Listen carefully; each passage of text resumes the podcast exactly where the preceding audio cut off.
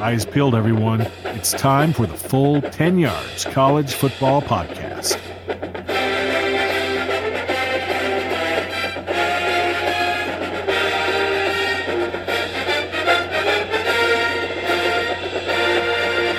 Hello, and welcome to the Full 10 Yards College Podcast.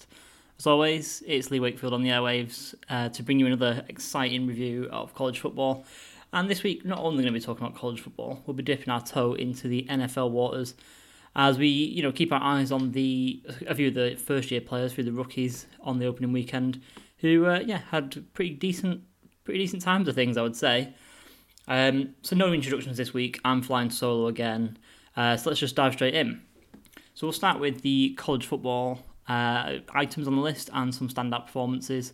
Just want to start off in the ACC with uh, Jamie Newman and Wake Forest.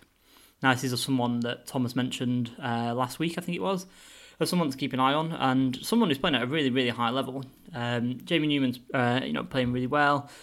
Uh, I know it was only Rice at the weekend, um, but you know, 21 for 27 in terms of completions for 312 yards and three touchdowns. That's not really to be sniffed at, no matter who the opposition is. You know, it's a really efficient performance, racking up some decent yards and getting the victory. And obviously, with that victory, Wake Forest now two and zero. And as Thomas mentioned last week, they've they've kind of got a bit of a soft schedule, and they could be sitting pretty uh, for the next couple of weeks uh, with a couple more wins coming in. We talked, uh, you know, for the first week, uh, he overshadowed Jordan Love. We're obviously a big fan of Jordan Love on the podcast. I know I am in particular think he's got a chance to be a really high draft pick next year in the draft in Vegas. And Jamie Newman overshadowed him as uh, as Wake Forest beat Utah State. And Jamie Newman's not really getting the attention that he deserves, I think, on on the, on those scores uh, for playing you know two really good games. He's had a big jump up in accuracy, big jump up in yards per attempt for the season. It's through two weeks, of course. It's only a small sample size. Um, but you know they're big jumps nonetheless, and you know if it continues, then he'll be getting on everyone's radar just as he is ours. Um, last year, as we mentioned, he timeshared at Wake Forest, only playing six games, but now he's got the job full time. And it just seems like the, the game's just slowed down for him, just a, just a tick or two. Just and you know, year players say all the time that mentally it just, just seems a bit slower, and um, and they can just make the reads easier and just see the game a bit slower and make plays. Next up, North Carolina next to Demon Deacons, who have had a good start themselves, won both games and that'd be a nice conference matchup between, like I say, two teams have had a really good start. So definitely one to watch in week three. Next up, just want to move on to the Big Ten, and the story here isn't really what we'd expect. You know, Big Ten, we're thinking Penn State, we're thinking Ohio State, we're maybe even thinking Iowa or Wisconsin. But no, this week's Big Ten storyline for week two is none other than the Maryland offense. Now, like I said, I wasn't expecting to be talking about this so early on in the season. Last year, the Terps finished five and seven, coming off controversy with like a player dying during practice of heat stroke and being branded as like having a toxic culture. The head coach leaving in the wake of that. But this year, all changed, and they've started out with a 79 point shutout against Howard. Yeah, okay, fair play. You know, it's kind of expected. It's a cupcake to begin the year. It's only Howard. Uh, obviously, Maryland are, are quite a decent um, Big Ten team, Big Ten program. But then in week two, you know, 63 points were racked up against Syracuse, who were a sleeper team for a lot of people. And Maryland put them to the sword, you know, 62 20.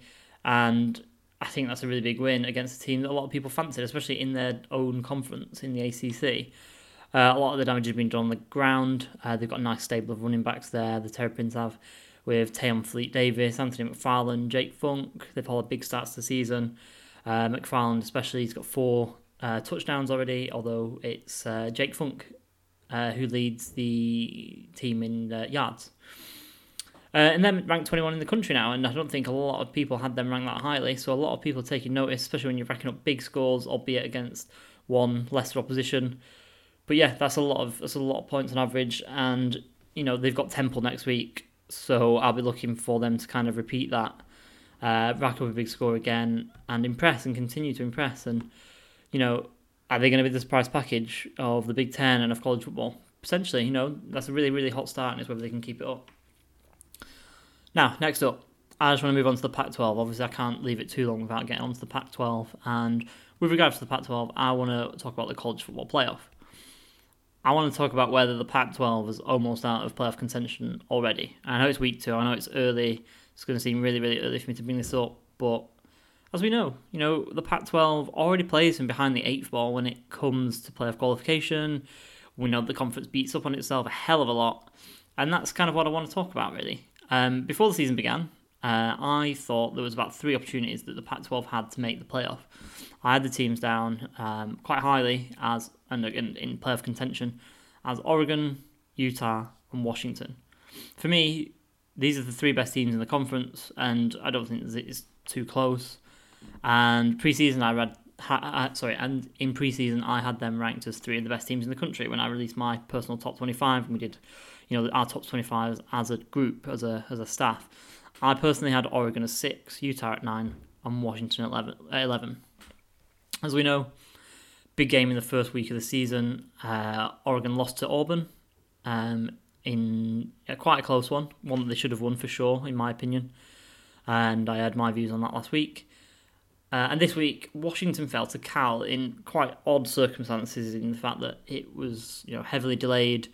There's power cuts at the stadium, um, and even in America, it finished in the early hours of the morning. I think they actually got play beginning at 10:30 in the evening, if I'm not mistaken. Trying to remember back to Saturday Saturday night slash Sunday morning when I was kind of watching all the college football go down. Uh, and yeah, you know, Cal won. It's the same conditions for both teams. Uh, Cal were on the road as well. This was at Husky Stadium in Washington, in Seattle, and they lost the conference game by one point. Cal took that one, and you know, fair play. That's that's fine. You know, Cal aren't bad, but you know, as a as a Washington, as an Oregon, as a Utah, you want to be winning these conference matchups, and you want to be trying to go undefeated if you wouldn't go and try and get in the college football playoff. And I'll come a, bit, a little bit more onto that in a little while. So out of the Pac-12, out of those three teams that I mentioned, that's two out of the three teams that have lost the game already. I don't know. I don't know. Neither of these teams can lose again. Neither Oregon or Washington can lose again this season, in my opinion. In even if one of those teams has a, a one-loss record at the end of the year, I think the committee will try and keep them out. I think we're really playing behind the eighth ball now in uh, in the Pac-12 in terms of in terms of a college football playoff, you know, berth for anyone. I feel like Oregon still have the best chance out of those two. Uh, and if they are a one loss team going into the playoffs, because they lost against Auburn, who will be ranked at the end of the year, they're on a big program themselves. And they lost on a neutral site in a in actually geographically it's not it's quite a lot close to Auburn, who are in Alabama. They played that, in, that game in Dallas, of course, at AT&T Stadium, and that's a long way from Eugene, Oregon, to to fly and then travel and play.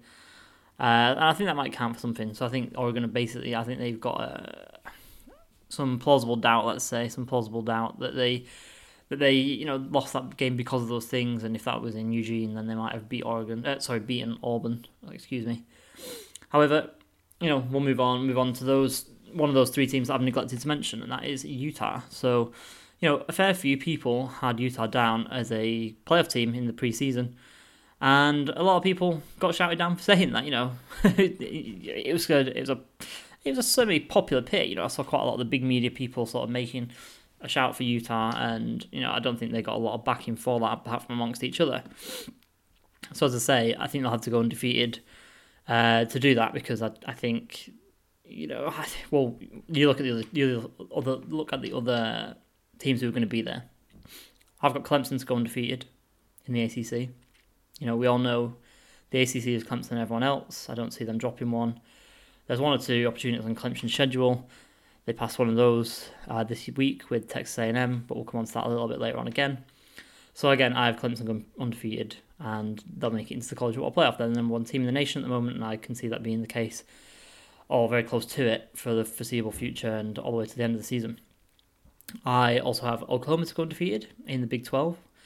Uh, they've had a red hot start to the season. Uh, I think they've got a couple of opportunities again to to drop a drop a uh, game and uh, and go you know into the end of the season with one or two defeats perhaps. But I do think they'll go undefeated. I think Jalen Hurts will win the Heisman as I've said, and I think they'll be they'll be right up there. I think they'll go and make a really good fist of it, perhaps more so than they did last year in the college football playoff. And then obviously we come on to Alabama in the SEC, and I think they'll go undefeated again and um, they'll be there in the college football playoff, of course. So they're, you know, at the beginning of the season, you're probably going to put Clemson and Alabama in no matter what, unless something goes massively wrong. And then obviously, if you're going to have a, an undefeated Big 12 team in Oklahoma, who are going to put up a lot of points, win a lot of games by big margin, and and they're going to be undefeated again. Like I say, you know they're going to be in there. So that leaves that leaves one team, and uh, you know that's three spots gone. Like I say, one team to go. And man, I just really need Utah to do this. I, I want a Pac-12 team to make it. Um, for that reason, for the rest of this year at least, I'm a Utah fan. Uh, there's a couple of good things going for Utah. Obviously, they've got a really good team first and foremost, which is obviously quite important. Uh, but Utah don't have to play Oregon. Uh, but they finished the season um, at Washington versus UCLA, at Arizona versus Colorado in the final four games. And you know UCLA side, I think that's pretty tough points. I think you describe Arizona on the road as pretty awkward, and Colorado they've got quite a talented team as well. So I think they're you know another one that they could fall to. But like I say, I think the Utes are a good team. Obviously, I think a lot of people think they're a good team, and uh, yeah, they're the sort of final hope now. I think for the Pac-12 when it comes to the college football playoff. I got to admit, I have my doubts that they'll do it, but it's definitely a storyline to keep our eyes peeled for over in the Pac-12. And yeah, like I say, I'm going to be kind of rooting for them um, as a Pac-12 supporter, and uh, you know, wanting wanting the Pac-12 to do well, and I, I really want Utah to do it. I want them to go undefeated, and like I say, not having to play the Ducks is uh, is a bit of a boon for them, I would say. But anyway, yeah, we'll move on. Uh, elsewhere in week two, the big wins for Alabama, Georgia, Wisconsin. Uh, we posted a shutout, so did Ohio State. And Oregon came back from their, their loss against Auburn to beat Nevada, posting a big score, scoring over 70 points. And aside from that, uh, big win for Oklahoma, as we said uh, before, another big win. Jalen Hurts continued his red hot start to the season.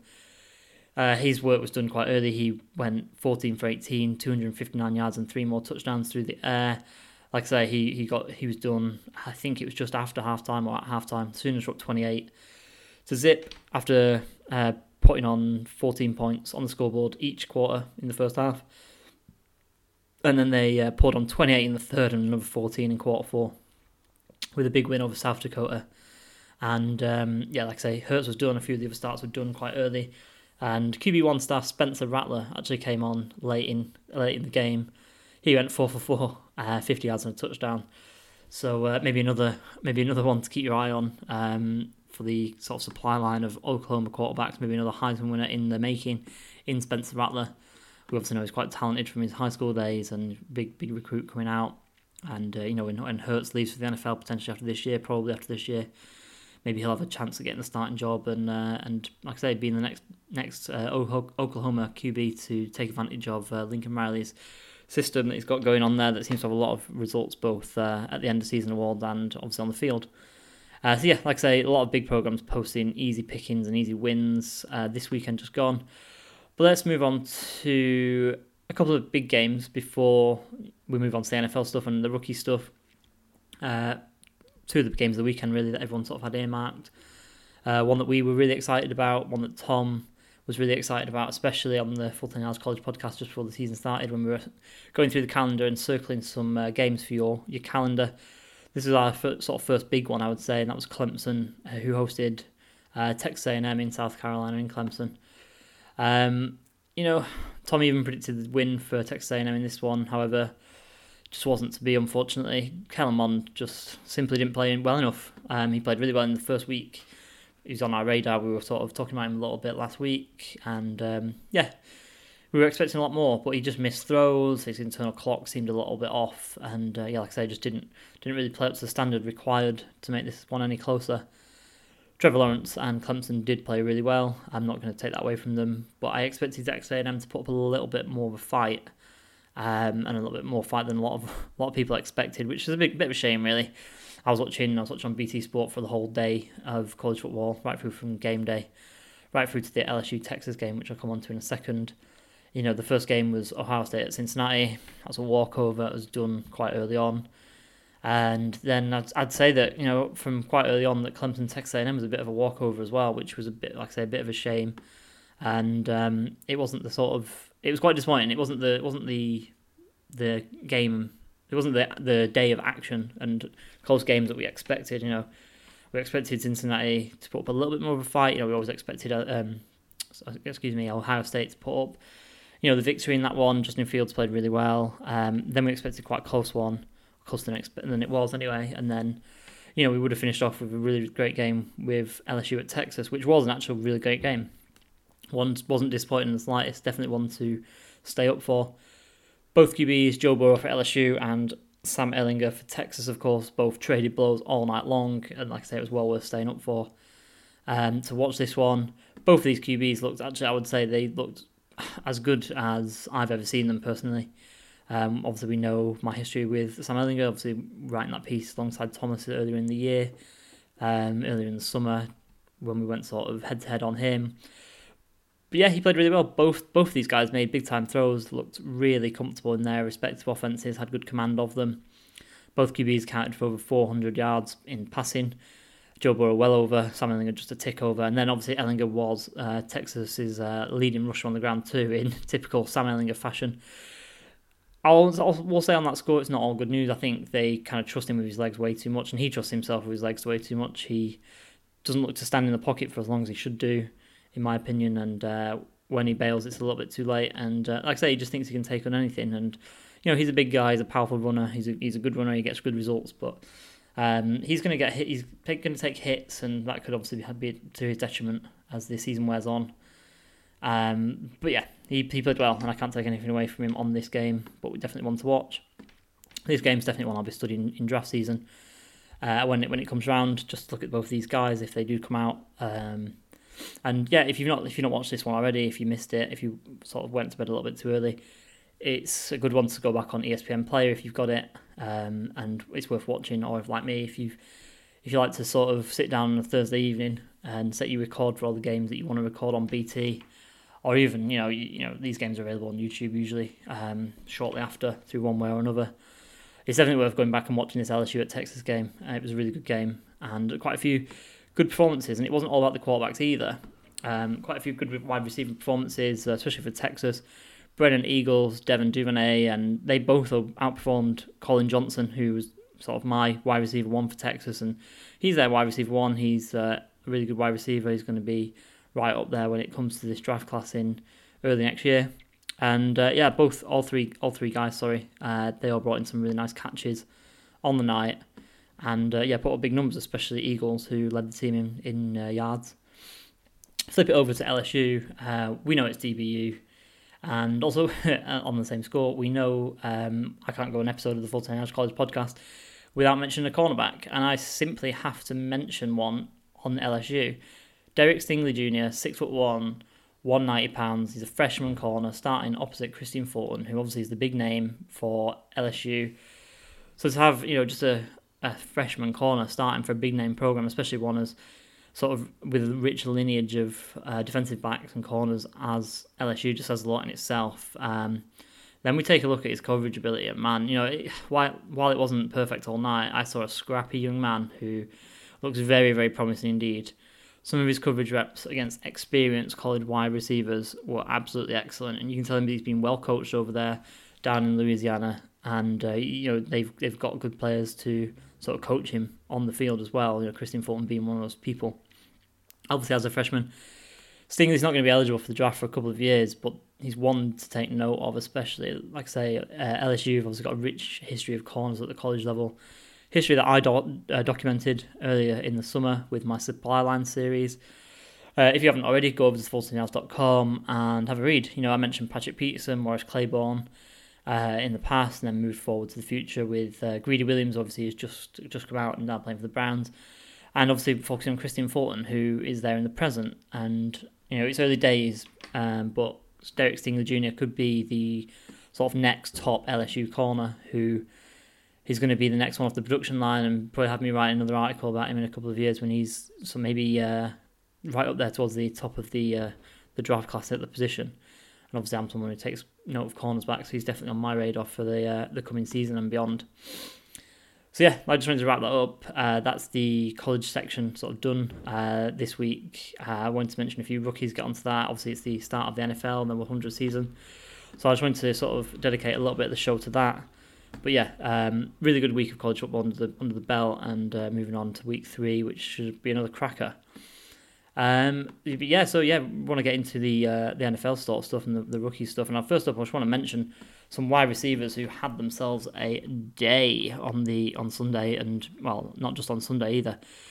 Uh, first of all, the game that I watched on Saturday, early doors. Obviously, everyone knows probably by now that I'm a Chargers fan, which you know mean that the Chargers often occupy the later slot in the UK. Um, you know, nine o'clock, nine nine twenty-five kickoff means that you know when I've got Game Pass, um, I'm free from six and I want to watch a game. So the first game that I sort of gravitated towards, especially having done my little breakdown of what I expected the um, Baltimore Ravens and Lamar Jackson and that offense to be like, I naturally gravitated towards Miami and the Baltimore Ravens coming to town and putting an ass whooping on the Dolphins, which you know Dolphins fans might not mind since they're there, you know, apparently tanking. And one person that stood out, well, no, first of all, before we get into the wide receivers, first of all, it was actually quite satisfying to watch and see that quite a few of my predictions that I sort of put together in that little video that I did on Lamar Jackson and the Baltimore Ravens offense kind of came to fruition. There was a lot of, you know, Lamar wasn't as much of a runner. He, when he did, he protected himself a little bit better. There was a lot of quick hitting stuff. There was a lot of, you know, slants and underneath um, easy completions, getting the ball out of Lamar's hands pretty quickly. And then obviously, you know, as we saw a few times, we hit a long bomb to Marquise Brown, and we hit, although quite in quite odd fashion, we hit uh, Miles Boykin in the red zone as well. So yeah, quite satisfying for me to see that. After the when the podcast goes up, I'm going to post up that video again. That was on YouTube for everyone to watch. I think that was quite well received, and yeah, I was quite proud of it. It's not not my best work. Uh, my first sort of dipping my toe into the water of the YouTube market and sort of seeing what I can do video wise, but I'm definitely in that area nonetheless. Uh, but anyway, yeah, just sort of wanted to kind of mention that and how satisfied I was to sort of see my predictions come true a little bit. And big part of that was Marquise Brown. And like I said on the video, uh, who you know some people might have seen and some people might do in the future, just get the ball into Marquise Brown's hands as quick as possible, and good things happen. He's got Olympic speed. You know, I think he actually did uh, appear for the US Olympics team. I think it was at a relay, although I might not be might not be um, correct when I say that. And um, you know, as we know, well, all people apart from Max Kellerman know that you know Olympians are real athletes, and you know they're not failed athletes, and they can have a lot of translatable skills that will help them in other sports, which you know the NFL is one of. And Marquise Brown absolutely torched uh, the Dolphins for 147 yards and a couple of scores. So yeah, big game for him. Um, big game for the Ravens. I don't think they'll be quite as explosive the whole time, but you know it's on the Dolphins after all. But I will sort of be keeping my eye on them in future when they play actual NFL teams uh, for the rest of the season. Outside of Marquise Brown, we've got Terry McLaurin, who put up big numbers for the Redskins and already looks like their best wide receiver. We know that the Redskins don't have a a great deal of talent or a great deal of proven talent, let's say, at the wide receiver position. You know, they drafted Kelvin Harmon, who had a decent game himself, and they drafted McLaurin. Um, McLaurin, I think, was in the third round, if I remember correctly, and he put up 125 yards, uh, showed his route running ability. And one thing I really liked this draft pick for was um, his relationship that would be pre-existing from college, from Ohio State, with um, with Dwayne Haskins. Obviously, that's not quite being used yet, as Case Keenum is the starter at the moment for Washington. But Terry McLaurin picked up where he left off, looking like a top NFL prospect and top NFL player. Next on the agenda is AJ Brown. Uh, obviously, we know everyone saw it on the Sky game earlier on uh, in the earlier time slot against the Browns. Everyone's expecting the Browns to go up against the Titans and win, but AJ Brown looked really good, um, and yeah, put up 100 yards, and just looked like another NFL ready wide receiver, which you know some people thought he was, and some people kind of like me, a little bit, a little bit more down on him. I think I had him as wide, wide receiver six in the class, but that was kind of wasn't really a knock on AJ Brown. It was kind of a, a, a kind of positive that the rest of the wide receiver class was was so good. And uh, one person I'm going to come on to now, who was the top of that list for me, was DK Metcalf. Yeah, DK Metcalf, who he was good uh, for Seattle. He got 89 yards and four catches. So yeah, he obviously didn't bring, t- bring in any touchdowns but he he looked good. He didn't look anything you know extra than what I'd seen when I was sort of looking at him and making his evaluation before the draft. He doesn't win with finesse. He doesn't need to move laterally for those who were worried about his three cone. He wins with speed and power and just being a better athlete than everyone. And you don't need to be a complete complete wide receiver to to be anything but successful. You know the Seahawks, the way they're built, with their running backs and the wide receivers that they've got. You know, they've got a bunch of running backs who can all sort of rotate, keep things fresh, and then they've got DK Metcalf, Jaron Brown, Tyler Lockett, and Gary Jennings, as well as David Moore. And what do you know about those guys? Well, they're all fast. So what the Seattle offense is going to be is going to be ground and pound, ground and pound, ground and pound, play action, hit them over the top, and people like DK Metcalf and all those other guys who I mentioned uh, are going to profit from that because they're bigger, faster, stronger than most of the other DBs that are going to be guarding them throughout the season. And like I say, I was on the DK Metcalf hype train. I was a big, big fan of his, and I think you know he's going to have a lot of success in the NFL.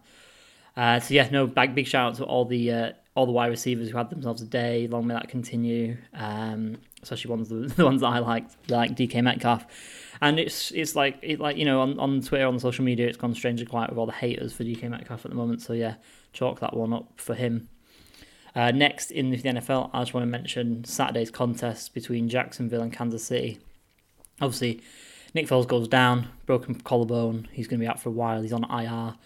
Uh, so step forward, Gardner Minshew, uh, sixth round pitch pick, sorry, out of uh, Washington State.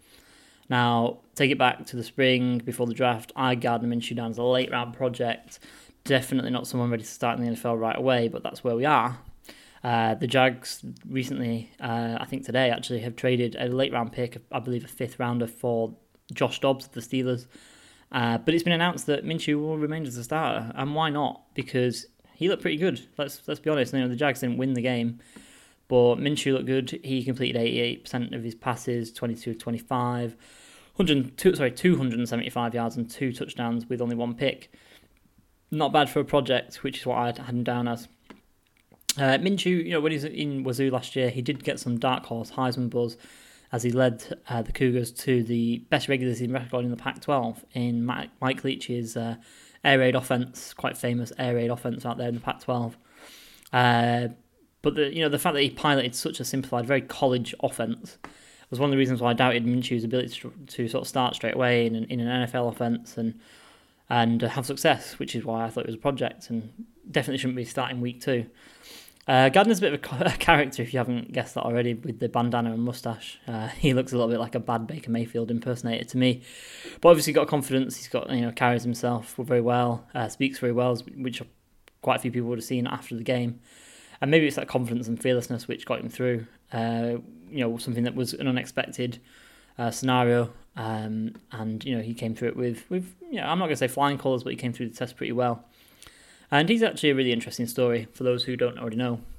He walked on at Troy, obviously not a big university, um, and he didn't win the starting job. Um, he transferred to JUCO.